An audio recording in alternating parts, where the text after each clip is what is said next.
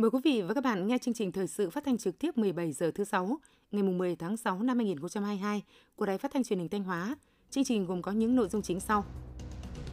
Chủ tịch Ủy ban dân tỉnh Đỗ Minh Tuấn kiểm tra tình hình thực hiện một số dự án hạ, hạ tầng kinh tế xã hội quan trọng tại thành phố Thanh Hóa. Khởi công dự án resort sau Mai Thanh Hóa tại xã Thọ Lâm, huyện Thọ Xuân với quy mô đầu tư giai đoạn 1 lên đến 1.400 tỷ đồng. Doanh nghiệp Thanh Hóa nỗ lực duy trì hoạt động trước áp lực tăng giá xăng dầu. Phần tin sự quốc tế, khai mạc hội nghị thượng đỉnh an ninh châu Á. Tổng thống Hàn Quốc sẽ tham dự hội nghị thượng đỉnh NATO. Sau đây là nội dung chi tiết.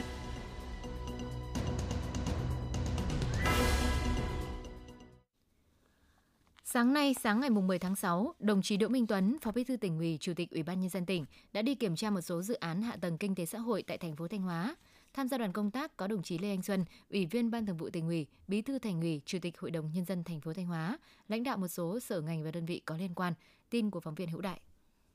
Chủ tịch Ủy ban dân tỉnh Đỗ Minh Tuấn và đoàn công tác đã đi khảo sát tuyến đại lộ Đông Tây thành phố Thanh Hóa, tuyến đường có chiều dài gần 5 km, nối từ thị trấn Sừng Thông, huyện Đông Sơn đến đường quốc lộ 1A thuộc địa phận thành phố Thanh Hóa. Tổng mức đầu tư giai đoạn 1 gần 797 tỷ đồng. Đến nay, dự án đã thi công đảm bảo theo quy mô phân kỳ giai đoạn 1 được phê duyệt. Dự án cũng đã cơ bản hoàn thiện công tác giải phóng mặt bằng, chỉ còn một hộ gia đình tại đoạn đầu nút giao với đường Joseph chưa đồng ý bàn giao mặt bằng, cản trở không cho thi công hoàn thiện nền mặt đường. Để đảm bảo an toàn giao thông qua tuyến đường Bắc Nam, đầu tư hoàn chỉnh đồng bộ đại lộ Đông Tây theo quy hoạch, Sở Giao thông Vận tải đề xuất phương án đầu tư các hạng mục giai đoạn 2 của dự án và công trình cầu vượt đường sắt Bắc Nam trên tuyến đại lộ Đông Tây nhằm tăng cường kết nối giao thông trong khu vực, tạo thành trục đường liên thông từ quốc lộ 45 đến quốc lộ 1A, tạo điều kiện mở rộng không gian phát triển cho thành phố Thanh Hóa sau khi sắp nhập huyện Đông Sơn. Chủ tịch Ủy ban dân tỉnh Đỗ Minh Tuấn thống nhất về đề xuất của Sở Giao thông Vận tải về đầu tư công trình cầu vượt đường sắt Bắc Nam, giao Sở Giao thông Vận tải thực hiện các bước quy trình đầu tư đúng theo quy định. Ủy ban dân thành phố Thanh Hóa thực hiện dự án đầu tư hoàn thiện vỉa hè, hào kỹ thuật, hệ thống điện chiếu sáng, thoát nước và cây xanh. Các nhiệm vụ này phải hoàn thành trước ngày 30 tháng 6 năm 2025. Chủ tịch Ủy ban dân tỉnh cũng yêu cầu Sở Giao thông Vận tải nhanh chóng hoàn thiện các hạng mục hợp phần thuộc giai đoạn 1 của dự án, đồng thời giao Ủy ban dân thành phố Thanh Hóa giải quyết dứt điểm các tồn tại trong công tác giải phóng mặt bằng giai đoạn 1 của đại lộ Đông Tây, phối hợp chặt chẽ với các sở ngành liên quan thực hiện công tác giải phóng mặt bằng cho giai đoạn hoàn chỉnh của dự án. Đối với tình trạng ngập cục bộ khi có mưa lớn ở một số khu vực thuộc địa bàn phường Phú Sơn do cốt đường đại lộ Đông Tây cao hơn mặt bằng khu dân cư, Chủ tịch Ủy ban dân tỉnh giao Ủy ban dân thành phố Thanh Hóa phối hợp với Sở Xây dựng và các đơn vị liên quan tiến hành khảo sát lên phương án tiêu thoát nước cho khu vực này. Chủ tịch Ủy ban dân tỉnh và đoàn công tác cũng đã đi kiểm tra tình hình thực hiện dự án mở rộng đại lộ Lê Lợi, đoạn từ ngã tư Phú Sơn đến cầu Đống, thành phố Thanh Hóa, được phê duyệt theo nghị quyết số 82/2021 của Hội đồng Nhân dân tỉnh. Dự án có chiều dài tuyến đường khoảng 1,5 km, tổng mức đầu tư hơn 974 tỷ đồng, có 290 hộ dân bị ảnh hưởng, trong đó có 254 hộ cần phải tái định cư. Chủ tịch Ủy ban dân tỉnh Đỗ Minh Tuấn nhấn mạnh, đây là trục giao thông xương sống của thành phố Thanh Hóa, kết nối với nhiều tuyến giao thông quan trọng của tỉnh. Do vậy, thành phố Thanh Hóa phải tập trung nguồn lực để tổ chức thực hiện. Trước mắt, thành phố Thanh Hóa phối hợp với Sở Xây dựng và các sở ngành liên quan nhanh chóng hoàn tất lập hồ sơ thiết kế và các thủ tục pháp lý có liên quan, trình Ủy ban dân tỉnh xem xét để triển khai thực hiện. Về tình hình thực hiện dự án hạ tầng kỹ thuật khu trung tâm văn hóa tỉnh tại phường Đông Hải, thành phố Thanh Hóa, Dự án này có diện tích quy hoạch 56,95 ha, tổng mức đầu tư 768 tỷ đồng do Sở Xây dựng làm chủ đầu tư. Đến nay, dự án này đã thi công một phần hạng mục san nền và đường giao thông với khối lượng thực hiện ước đạt hơn 158 tỷ đồng. Kế hoạch vốn đã giao là 148 tỷ đồng. Hiện nay dự án này đang tạm dừng thi công do thiếu vốn. Đến nay, thành phố Thanh Hóa đã bàn giao 45 ha mặt bằng sạch cho chủ đầu tư, bằng 79%. Hiện tại còn 268 hộ trong phạm vi ảnh hưởng của dự án cần di rời tái định cư. Chủ tịch Ủy ban dân tỉnh Đỗ Minh Tuấn yêu cầu Sở Xây dựng khẩn trương phối hợp với các đơn vị liên quan hoàn thiện hồ sơ quyết toán khối lượng thi công dự án tại điểm dừng kỹ thuật, gửi về Sở Tài chính thẩm định, báo cáo Ủy ban dân tỉnh, thành phố Thanh Hóa tập trung nguồn lực thực hiện phương án di dân tái định cư đối với 268 hộ trong phạm vi dự án.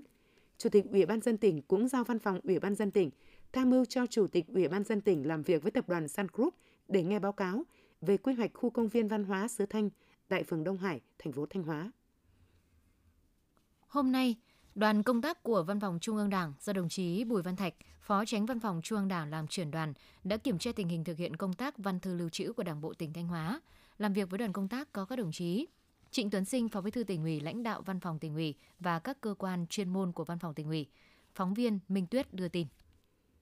Theo báo cáo của Văn phòng tỉnh ủy, sau 5 năm triển khai thực hiện quy định số 66 của Ban Bí thư về thể loại thẩm quyền ban hành văn bản của Đảng, hướng dẫn số 36 của Văn phòng Trung ương Đảng về thể thức, kỹ thuật trình bày văn bản của Đảng và các quy định, văn bản chỉ đạo hướng dẫn của Trung ương, công tác văn thư lưu trữ trên địa bàn tỉnh đã từng bước đi vào nền nếp và đạt được nhiều kết quả nổi bật.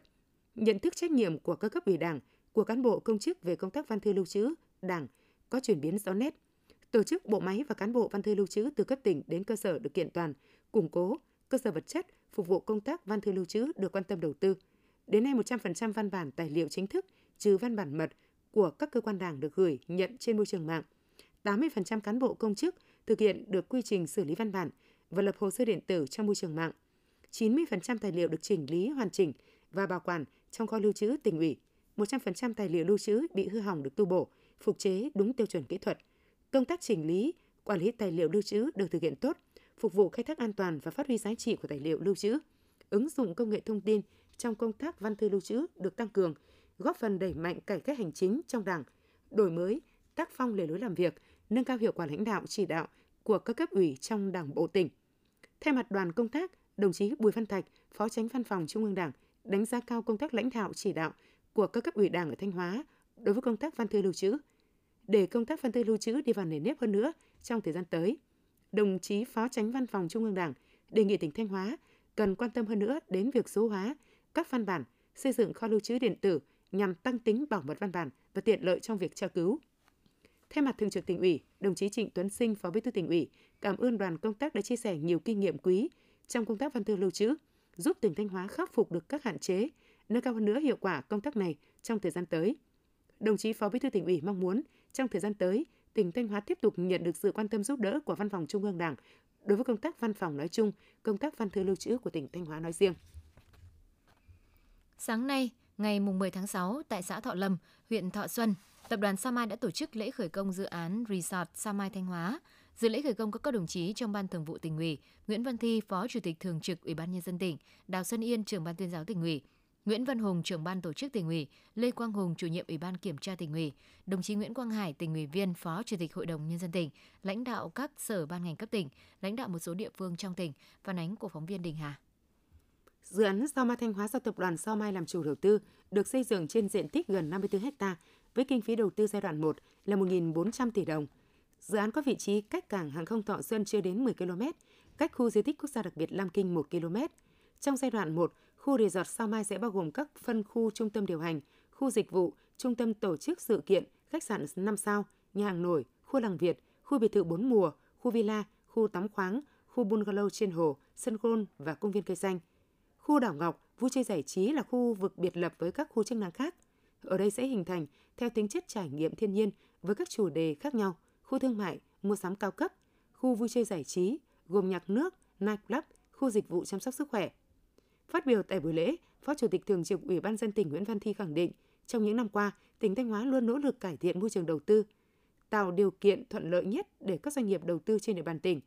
Việc tập đoàn Sao Mai lựa chọn đầu tư khu resort nghỉ dưỡng cao cấp tại Thanh Hóa là quyết định đúng đắn vì đây là dự án hứa hẹn đem lại hiệu quả, góp phần khai thác tiềm năng thế mạnh du lịch, văn hóa của vùng đất bề dày lịch sử Lam Kinh, Thọ Xuân.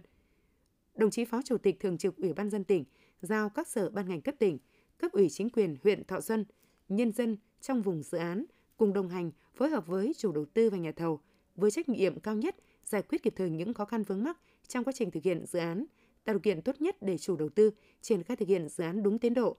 Đồng thời đề nghị tập đoàn Sao Mai tập trung huy động nguồn lực, triển khai đồng bộ các giải pháp kinh tế kỹ thuật, đặc biệt là các giải pháp về môi trường để dự án sớm hoàn thành, đưa vào khai thác và phát huy hiệu quả bền vững. Chiều ngày 10 tháng 6, Thiếu tướng Trần Phú Hà, Ủy viên Ban Thường vụ tỉnh ủy, Giám đốc quan tỉnh cùng các đại biểu Hội đồng Nhân dân tỉnh thuộc đơn vị bầu cử huyện Nga Sơn đã có buổi tiếp xúc với cử tri địa phương. Trong không khí dân chủ trách nhiệm, cử tri huyện Nga Sơn đã kiến nghị tới tổ đại biểu Hội đồng Nhân dân tỉnh một số nội dung như quan tâm hơn nữa đến chính sách người có công, đội ngũ cán bộ y tế cơ sở, bố trí kinh phí duy tu bảo dưỡng các công trình hạ tầng nông thôn đã bị xuống cấp, tăng cường kiểm soát giá cả thị trường, ổn định đời sống nhân dân, đặc biệt hỗ trợ nông dân sản xuất nông nghiệp trong điều kiện giá vật tư tăng cao, tránh tình trạng bỏ ruộng hoang hóa, tăng giá bồi thường giải phóng mặt bằng đất nông nghiệp để phục vụ triển khai các dự án, sớm giải quyết các tồn động vướng mắc trong quản lý đất đai. Cần có giải pháp nâng cao hiệu quả hoạt động của các hợp tác xã dịch vụ nông nghiệp, nhất là các khâu dịch vụ phục vụ sản xuất cho người dân, giải quyết tình trạng ô nhiễm môi trường nông thôn. Đại diện tổ đại biểu Hội đồng Nhân dân tỉnh trân trọng cảm ơn những ý kiến phát biểu tâm huyết, trách nhiệm của cử tri huyện Nga Sơn, đồng thời phân tích làm rõ một số vấn đề cử tri quan tâm thuộc thẩm quyền. Những đề xuất kiến nghị khác của cử tri, tổ đại biểu Hội đồng Nhân dân tỉnh tiếp thu, tổng hợp và báo cáo Hội đồng Nhân dân tỉnh xem xét giải quyết. Sáng nay, các tổ đại biểu Hội đồng nhân dân tỉnh, đơn vị bầu cử huyện Tiểu Hóa và huyện Như Xuân đã tiếp xúc cử tri trước kỳ họp thứ 7 Hội đồng nhân dân tỉnh khóa 18.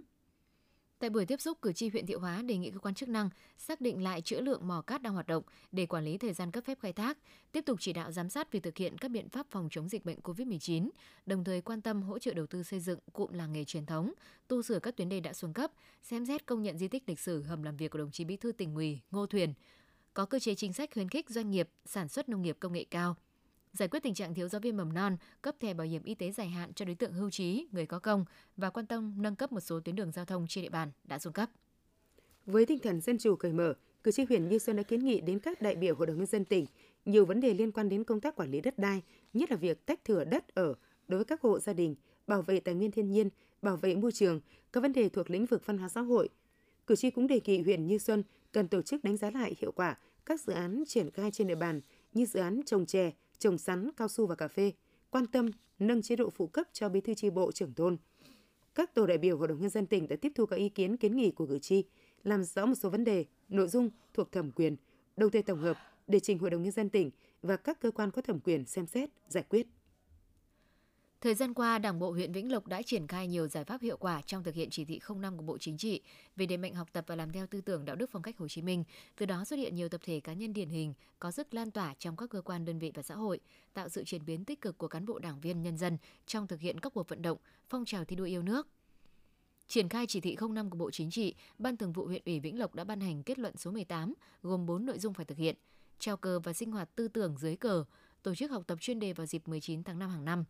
lập và ghi sổ tay đảng viên học tập và làm theo tư tưởng đạo đức phong cách Hồ Chí Minh, lập bảng tiêu chí phấn đấu học tập và làm theo tư tưởng đạo đức phong cách Hồ Chí Minh và bảng niêm yết 27 nhận diện biểu hiện suy thoái về tư tưởng đạo đức lối sống, những biểu hiện tự diễn biến tự chuyển hóa trong nội bộ. Việc triển khai kết luận số 18 được các tổ chức đảng, cán bộ đảng viên đón nhận và thực hiện tích cực, tạo ra sức lan tỏa rộng rãi trong toàn huyện. Hoạt động trào cờ và sinh hoạt tư tưởng dưới cờ đến nay đã trở thành nền nếp và duy trì đều đặn tại các địa phương, cơ quan, đơn vị. Hầu hết các tri bộ đảng đã tổ chức sinh hoạt chuyên đề thực hiện chỉ thị 05 vào dịp 19 tháng 5 hàng năm. Ở tất cả các công sở xã và các cơ quan đơn vị đã niêm yết bản đăng ký phấn đấu học tập và làm theo lời bác, bảng nhận diện biểu hiện suy thoái theo nội dung nghị quyết Trung ương 4 khóa 12. Đăng ký nêu gương làm theo bác, mỗi cán bộ đảng viên, nhất là người đứng đầu cấp ủy chính quyền, hàng năm đều xây dựng chương trình kế hoạch nội dung rèn luyện cụ thể, tạo chuyển biến tích cực bằng những việc làm cụ thể thiết thực. Các cấp ủy, tổ chức đảng các cấp đã gắn việc thực hiện chỉ thị 05 với các cuộc vận động, phong trào thi đua yêu nước ở từng địa phương, cơ quan đơn vị. Các phong trào thi đua của các ngành lĩnh vực được phát động sôi nổi, gắn với nhiệm vụ chính trị của từng đơn vị địa phương – những kết quả đạt được trong thực hiện chỉ thị số 05 của Bộ Chính trị thời gian qua là cơ sở vững chắc để huyện Vĩnh Lộc tiếp tục đưa việc học tập và làm theo bác trở thành việc tự giác thường xuyên của mỗi cấp ủy chính quyền, của cán bộ đảng viên và nhân dân, giúp tư tưởng đạo đức phong cách của Chủ tịch Hồ Chí Minh ngày càng lan tỏa mạnh mẽ sâu rộng trong toàn huyện. Qua đó góp phần vào việc thực hiện có hiệu quả nhiệm vụ phát triển kinh tế xã hội, đảm bảo quốc phòng an ninh, xây dựng Đảng trong sạch vững mạnh. Quý vị và các bạn đang nghe chương trình thời sự phát thanh của Đài Phát thanh Truyền hình Thanh Hóa. Chương trình đang được thực hiện trực tiếp trên 6 FM tần số 92,3 MHz. Tiếp theo là những thông tin đáng chú ý mà phóng viên đài chúng tôi vừa cập nhật. Theo báo cáo của Sở Nông nghiệp Phát triển Nông thôn, hiện nay toàn tỉnh đã giải phóng 66.000 hecta đất sản xuất vụ thu mùa. Lượng mạ đã gieo 2.300 tấn, trong đó lúa thuần 1.800 tấn, lúa lai 391 tấn. Diện tích lúa đã cấy 1.300 hecta, gieo xạ 2.200 ha. Tuy nhiên hiện nay ốc biêu vàng gây hại trên lúa mùa sớm tại các ruộng sâu trũng, ruộng gần dòng chảy và ao hồ, sâu cuốn lá nhỏ, dày châu chấu gây hại trên mạ vụ thu mùa, sâu keo, sâu xám gây hại trên cây ngô,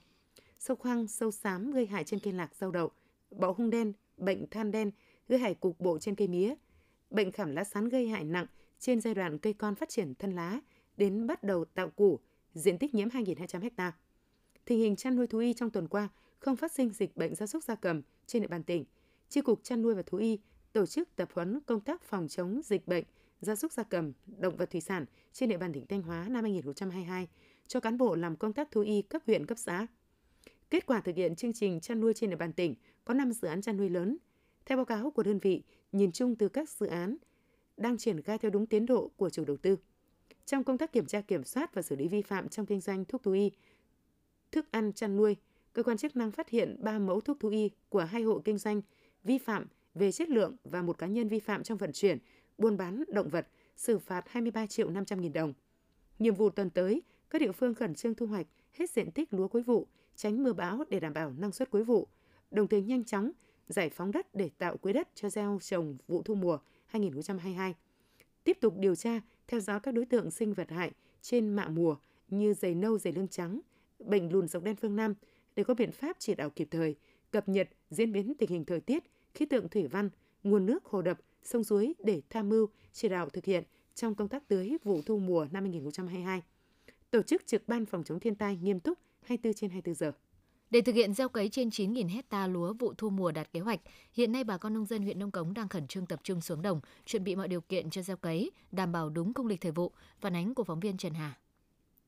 Vụ thu mùa năm nay, gia đình ông Cao Xuân Lệnh, thôn Nguyên Ngọc, xã Trường Giang, huyện Nông Cống, gieo cấy 7 sào lúa. Để đẩy nhanh tiến độ gieo cấy đúng khung lịch thời vụ, gia đình ông đã sử dụng dịch vụ cung ứng mạ khay máy cấy, thực hiện cơ giới hóa đồng bộ, nên đến nay, việc gieo cấy của gia đình ông và các hộ dân trong thôn được thực hiện nhanh chóng, đáp ứng kế hoạch đề ra. Hiện nay là bà con đang ra giống đúng với cơ cấu của cái vụ mùa. Cái công tác ờ, tiếp theo đó là đang đưa nước vào đồng để triển khai cho các máy làm dần, đảm bảo gieo cấy trong cái khung thời vụ tốt nhất. Để hoàn thành sản xuất vụ thu mùa năm 2022, xã Trường Giang đã tuyên truyền cho bà con bố trí giống thời vụ chủ động linh hoạt, tùy theo quỹ đất để gieo thẳng đối với vùng màu hoặc làm mạ dược, mạ khay trên nền đất cứng. Ông Lê Ánh Ngọc, bí thư đảng ủy xã Trường Giang cho biết, với phương châm vụ mùa, gieo trồng càng sớm càng chốt,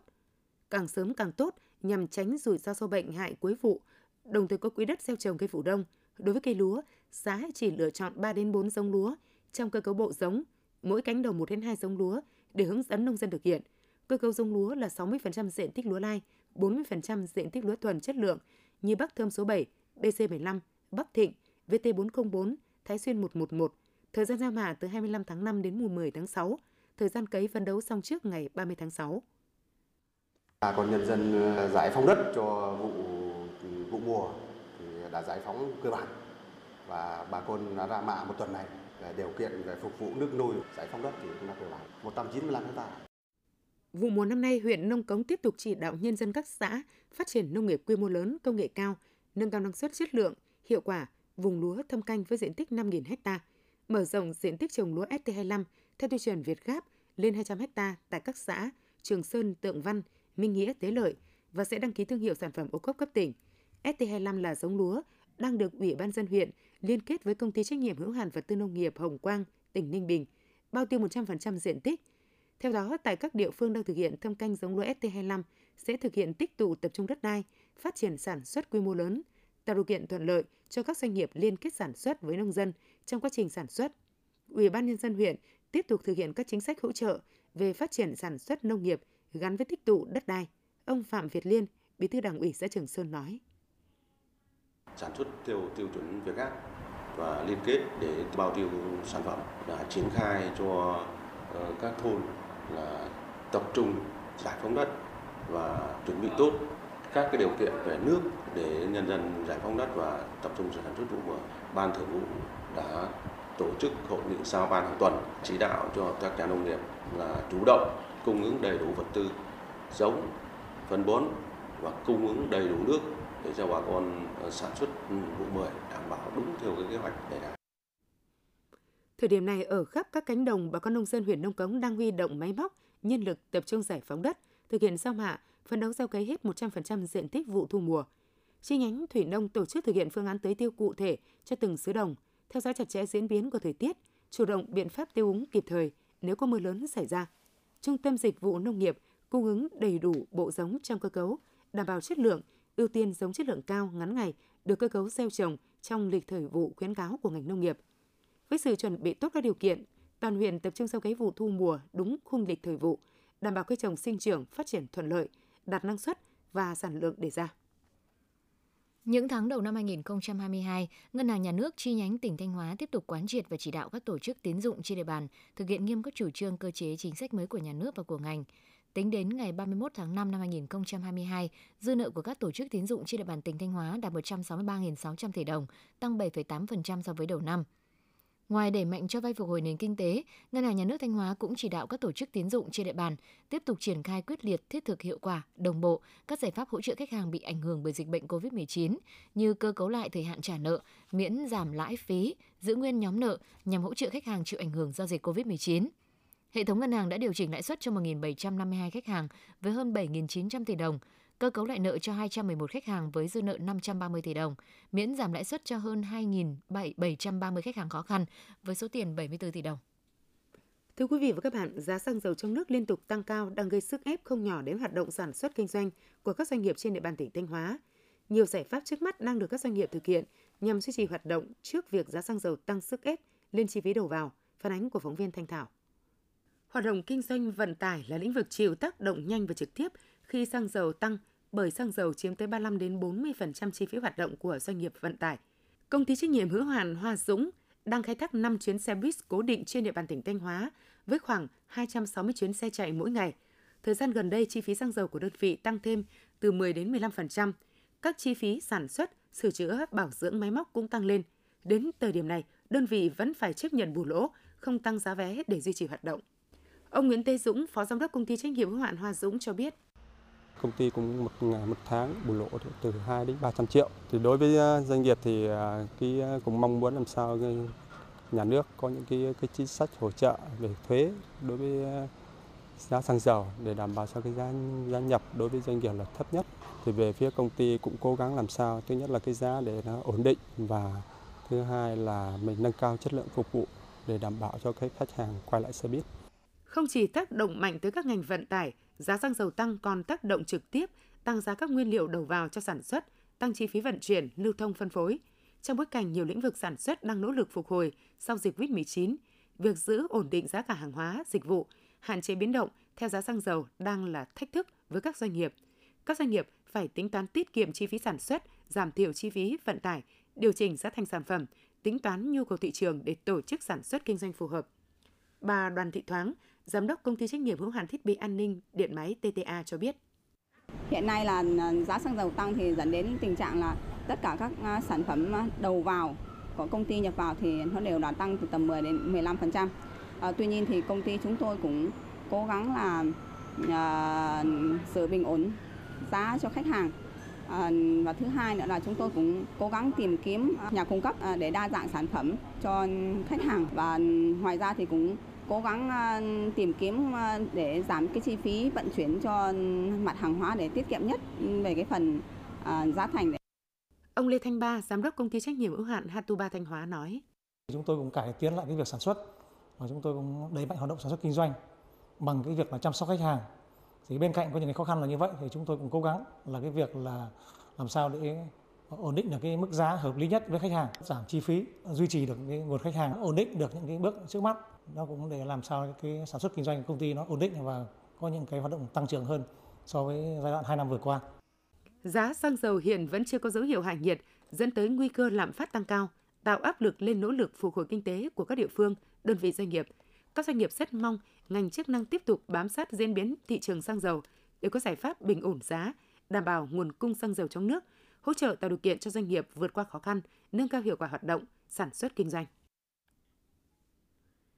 Thưa quý vị và các bạn, Vĩnh Lộc là địa phương có nhiều lợi thế để phát triển công nghiệp từ thủ công nghiệp. Huyện xác định đây là yếu tố then chốt thúc đẩy chuyển dịch cơ cấu kinh tế, nâng cao chất lượng cuộc sống cho người dân và góp phần xây dựng nông thôn mới, ghi nhận của phóng viên An Thư. Huyện Vĩnh Lộc có nhiều làng nghề truyền thống nổi tiếng, trong đó có làng nghề sản xuất chè lam ở thị trấn Vĩnh Lộc và làng nghề sản xuất đá mỹ nghệ ở xã Minh Tân. Hiện nay trên địa bàn thị trấn Vĩnh Lộc có hàng chục hộ sản xuất chè lam phổ quảng. Nhiều hộ sản xuất đã đầu tư máy móc, coi trọng vấn đề an toàn thực phẩm, lựa chọn kỹ nguyên liệu đầu vào nhằm đảm bảo chất lượng sản phẩm, nâng cao số lượng hàng hóa, đáp ứng nhu cầu ngày càng cao của người tiêu dùng, đồng thời tạo việc làm cho hàng trăm lao động với mức thu nhập tương đối ổn định. Xã Minh Tân huyện Vĩnh Lộc có nghề sản xuất đá mỹ nghệ. Xã hiện có khoảng 200 cơ sở sản xuất, tạo việc làm cho hơn 1.000 lao động địa phương, với thu nhập lên đến hàng chục triệu đồng một người một tháng. Ủy ban nhân dân tỉnh Thanh Hóa đã phê duyệt quy hoạch cụm công nghiệp tại xã Minh Tân với diện tích trên 20,5 ha, tập trung các ngành nghề sản xuất, chế tác, trưng bày sản phẩm tiểu thủ công nghiệp nghề đá, sản xuất vật liệu xây dựng, cơ khí. Sau khi cụm công nghiệp hoàn thành, dự kiến trong năm 2022, các cơ sở sản xuất đá mỹ nghệ sẽ được tập trung và hoạt động tại đây, trở thành nơi trưng bày sản phẩm, tạo thị trường phát triển kinh tế năng động trên địa bàn xã và huyện. Ông Lê Văn Thuận, Bí thư Đảng ủy xã Minh Tân, huyện Vĩnh Lộc cho biết. Các cơ sở sản xuất làng nghề của chúng tôi ấy, là đang rất là khó khăn do cái sản xuất, do cái môi trường, ô nhiễm nhiễm môi trường. Và cái cụm công nghiệp thì đang khẩn trương triển khai nhưng mà để đạt được cái cái, cái, cái, cái kế hoạch tiến độ để vào trở thành nông thôn kiểu mẫu đang đặt ra là nhiều nhiệm vụ rất là cấp bách như là phải à, làm lại hệ thống điện này, hệ thống đường này, hệ thống cây xanh này, hệ thống nước thải này, à, đảm bảo tất cả yếu tố vệ sinh môi trường và đảng bộ chính quyền chúng tôi đang quyết tâm à, cùng với cán bộ và nhân dân đầu tư công sức. Trước mắt thì chúng tôi đã cho quy hoạch lại các cơ sở sản xuất chúng tôi cho xây lại bờ rào, làm lại tường, làm lại hệ thống nước thải, hệ thống đá thải để đảm bảo khắc phục ban đầu những ô nhiễm môi trường